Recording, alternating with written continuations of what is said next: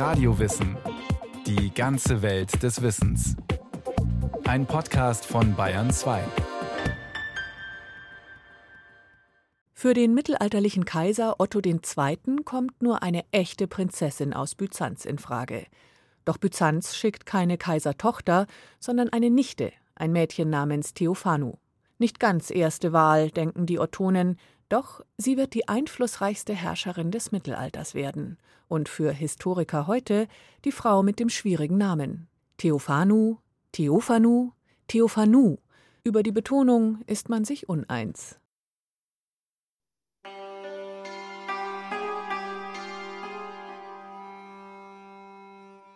Rom im Frühjahr 972.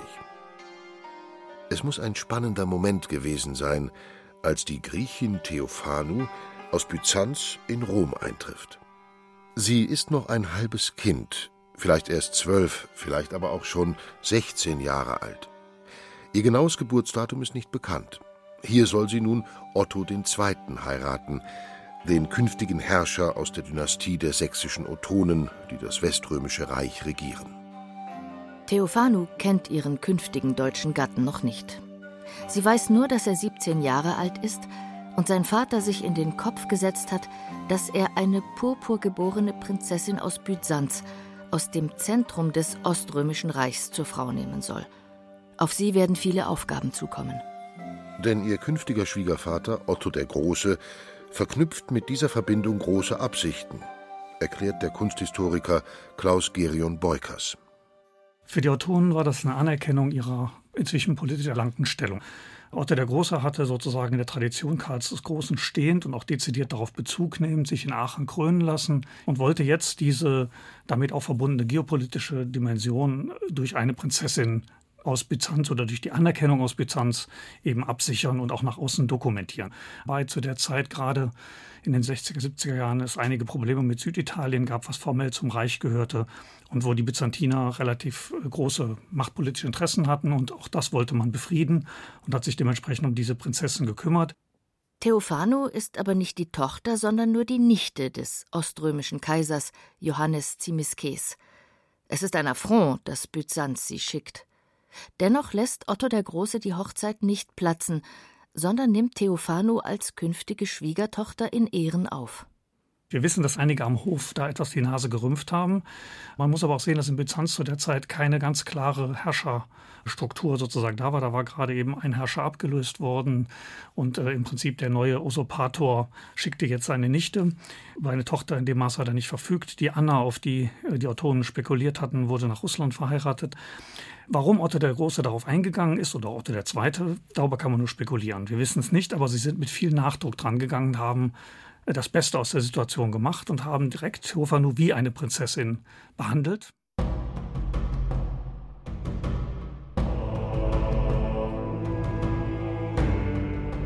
Am 14. April 972 ist es soweit. Otto II. und Theophanu werden in Rom vom Papst vermählt.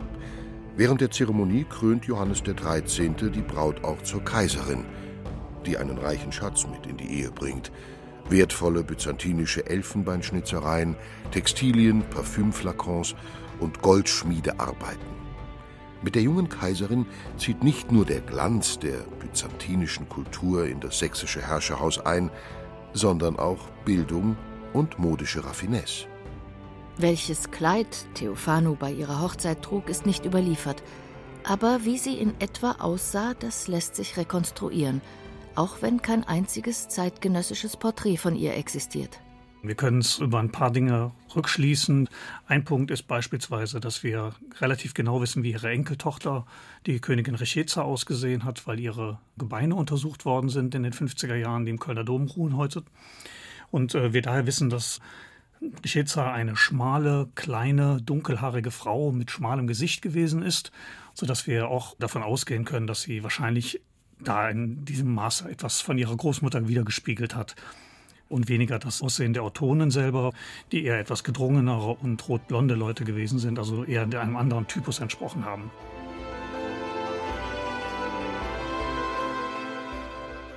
Nur ein Jahr nach der Hochzeit übernimmt Otto II. nach dem Tod seines Vaters die Alleinherrschaft über ein gigantisches Reich, das sich im Jahr 973 weit über Sachsen hinaus in die heutigen Benelux-Länder, Elsass und Lothringen, den nordöstlichen Teil der Schweiz, das Herzogtum Bayern mitsamt Österreich, Kärnten und Südtirol bis nach Italien hinein erstreckt.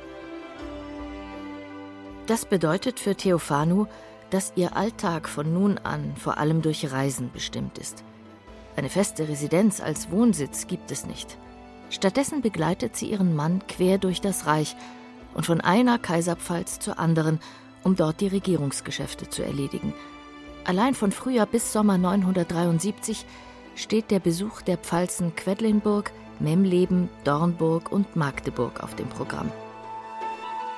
Das ist strapaziös, aber notwendig, wie der Historiker Ludger Körntgen erklärt.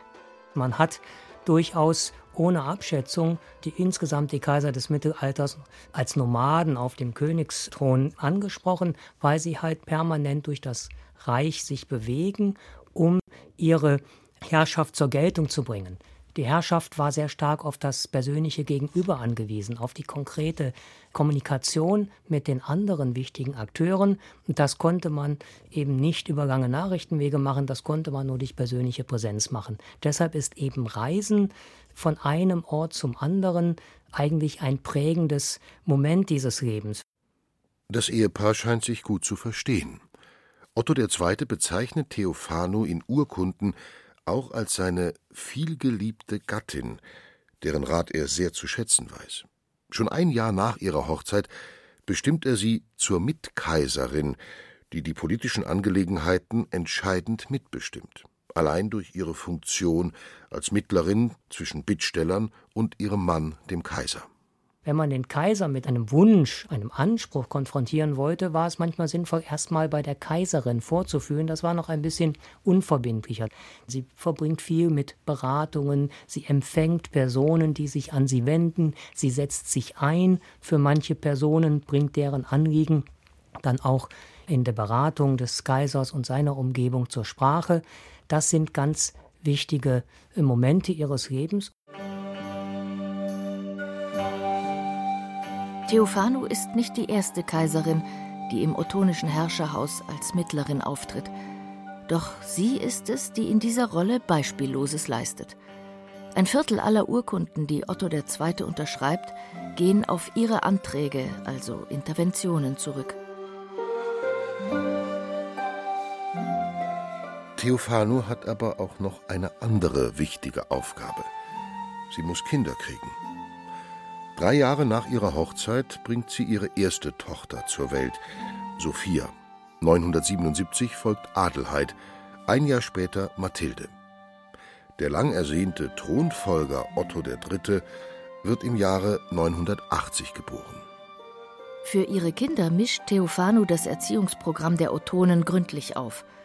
Sie setzt durch, dass nicht nur Otto III. Griechisch und Latein lernt, sondern auch seine beiden Schwestern Sophia und Adelheid, die später Äbtissinnen werden. Otto III. wird später als Kaiser aufgrund seiner außergewöhnlichen Bildung als Mirabilis Mundi, als Staunen der Welt, bewundert. Wie sehr ihn seine Mutter dabei geprägt hat, erklärt Ludger Körntgen. Offensichtlich war er die ersten zwei, drei Lebensjahre sehr eng mit der Mutter zusammen, aber das ist nur eine vorübergehende Phase. Wichtiger war vielleicht, dass sie einen Einfluss auf die Auswahl seiner Erzieher gehabt hat. Eine ganz wichtige Persönlichkeit in dem Zusammenhang war der spätere Bischof Bernhard von Hildesheim, ein Geistlicher, der später als einer der dominierenden kulturell wirksamen Persönlichkeiten, ein Mäzen in Baukunst und Buchkunst und so weiter hervorgetreten ist. Wir haben da interessanterweise so etwas spielerisch gemeinte Verse, die Otto geschrieben hat, und darin bittet er ihn, ihm zu helfen, dass er etwas von seiner sächsischen Derbheit verliert und dass seine griechische Feinheit etwas gestärkt wird.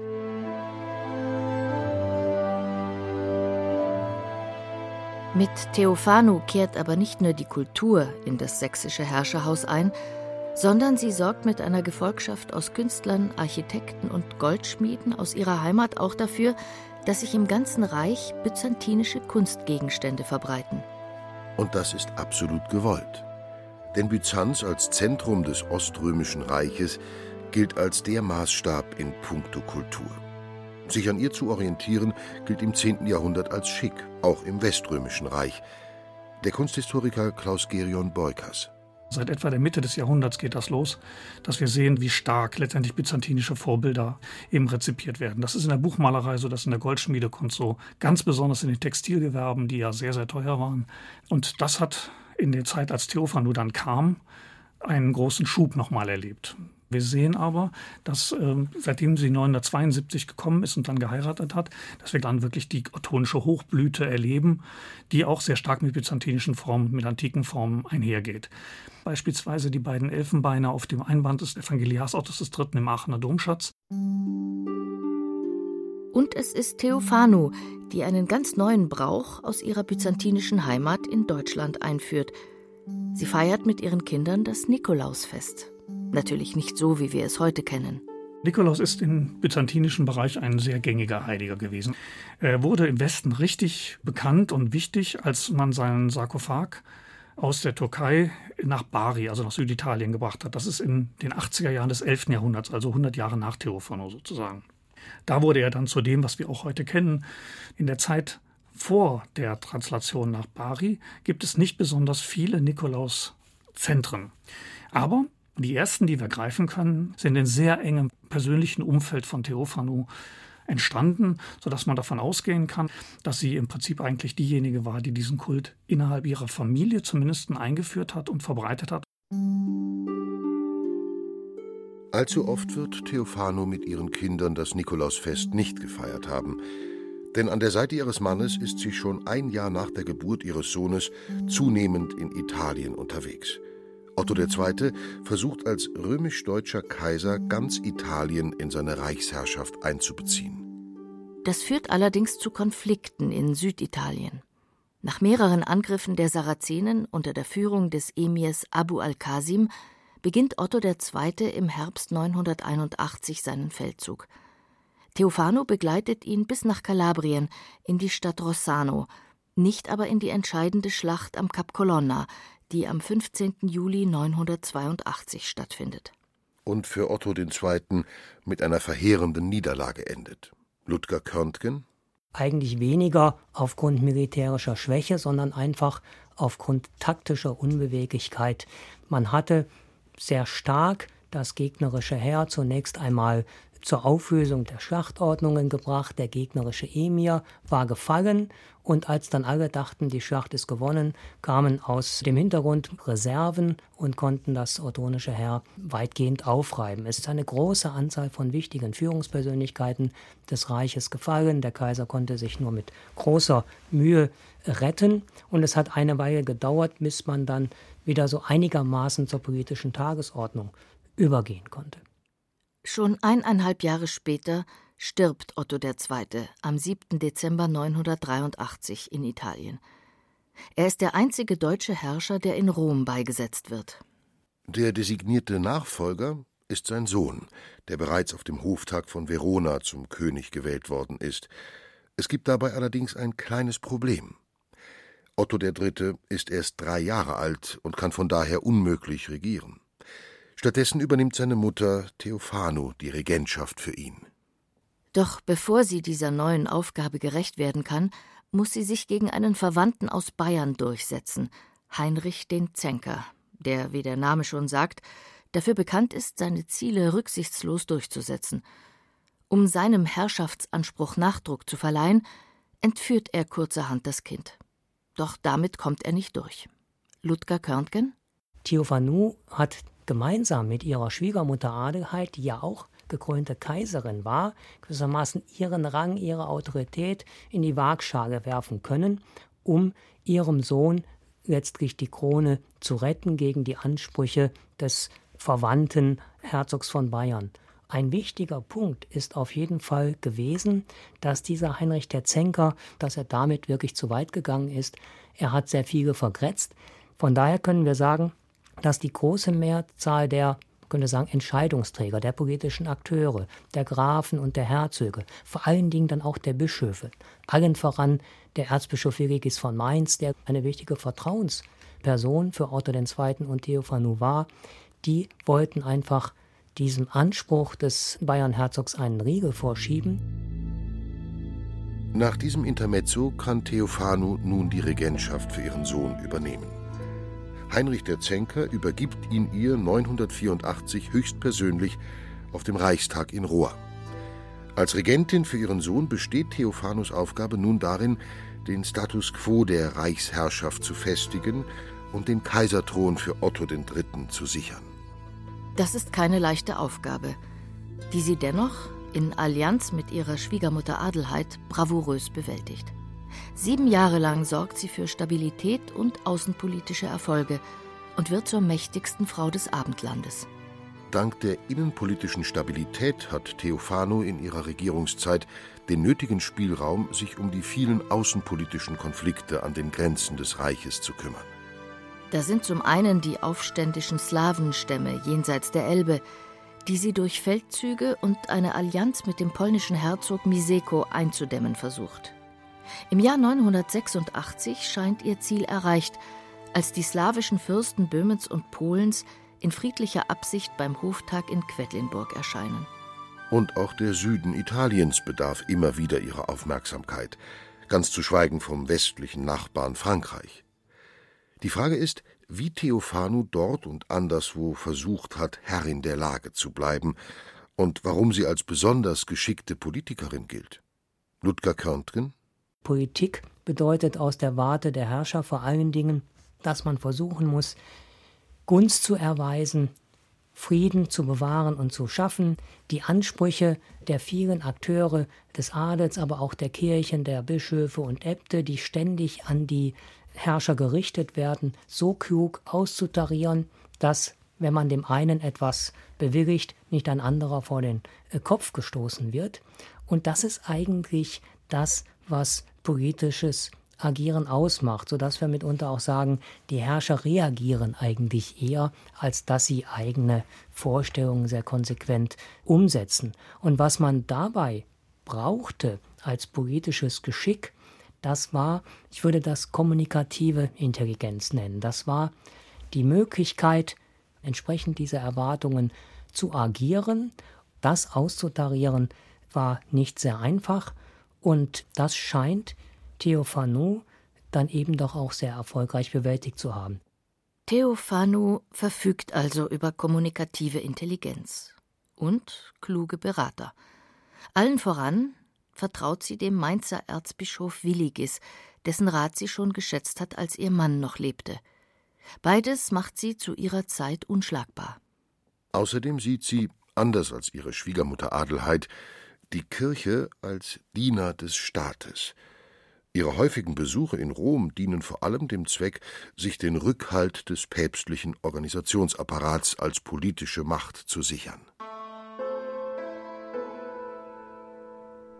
Dennoch regiert Theophano im Ottonischen Reich nicht mit dem Anspruch einer Kaiserin, sondern immer stellvertretend für ihren Sohn. Daher existieren keine Münzen mit ihrem Konterfei und sie signiert in der Regel auch nicht als Kaiserin. Nur einmal lässt sie sich am 1. April 990 in Italien dazu hinreißen, sogar als Kaiser zu signieren. Die Ravenater Urkunde vom 1. April 990 ist unterschrieben mit den Worten Theophanius Gratia Divina Imperator Augustus, was übersetzt bedeutet Theophanius durch göttliche Gnade erhabener Kaiser. Nur ein Jahr später stirbt die Kaiserin am 15. Juni 991 in der Pfalz Nimwegen. Es gab Gerüchte, dass sie vergiftet worden sein soll. Ob etwas daran sein könnte, lässt sich allerdings nicht nachvollziehen. An Theophanus Stelle übernimmt nun Kaiserin Adelheid fünf Jahre lang die Regentschaft für ihren Enkel, bis Otto III. 996 in Rom von Papst Gregor V. zum Kaiser gekrönt wird. Wie sie es gewünscht hat, werden Theophanus Gebeine in Köln, einer ihrer Lieblingsstädte, beigesetzt. Und zwar in der Kirche ihres Schutzheiligen, des heiligen Pantaleon. Sie wurde schon zu ihren Lebzeiten als Autorität anerkannt, aber 30 Jahre nach ihrem Tod geradezu als Kultfigur verehrt. Nach dem Tod ihres Sohnes Otto III. und seines Nachfolgers Heinrich II. setzt ein regelrechter Hype um Theophanu ein. Klaus Gerion Beukers in St. Pantaleon wird quasi ein neuer Westbau errichtet rund um das Grab von Theophanu, was vorher wahrscheinlich im Querarm des Südquerarms gelegen hat, wo also wirklich dann dezidiert Theophanu zum Mittelpunkt einer Kultur und einer Leistung eben aufgewertet wird. Das tun vor allen Dingen ihre Enkel, die Erzonen, die aus der Ehe von Mathilde, der Tochter Theophanus, mit Ezzo, dem Pfalzgrafen von Rhein, sind die einzige, die verheiratet war von den Kindern Theophanus, die sich sehr stark um das Erbe bemühen und damit auch natürlich ihre eigene Herkunft unterstreichen. Heute ist die Erinnerung an Theophanu in Köln immer noch präsent. Immer wieder pilgern Besucher zu ihrem Sarkophag und stellen Kerzen auf. Und auch in den Niederlanden, dem Ort, wo sie starb, erinnern Straßennamen an die ottonische Kaiserin, die einst als Mädchen aus Byzanz gekommen war und die als Mutter und Regentin für Bildung, den richtigen Tonfall und Stabilität im römisch-deutschen Reich sorgte.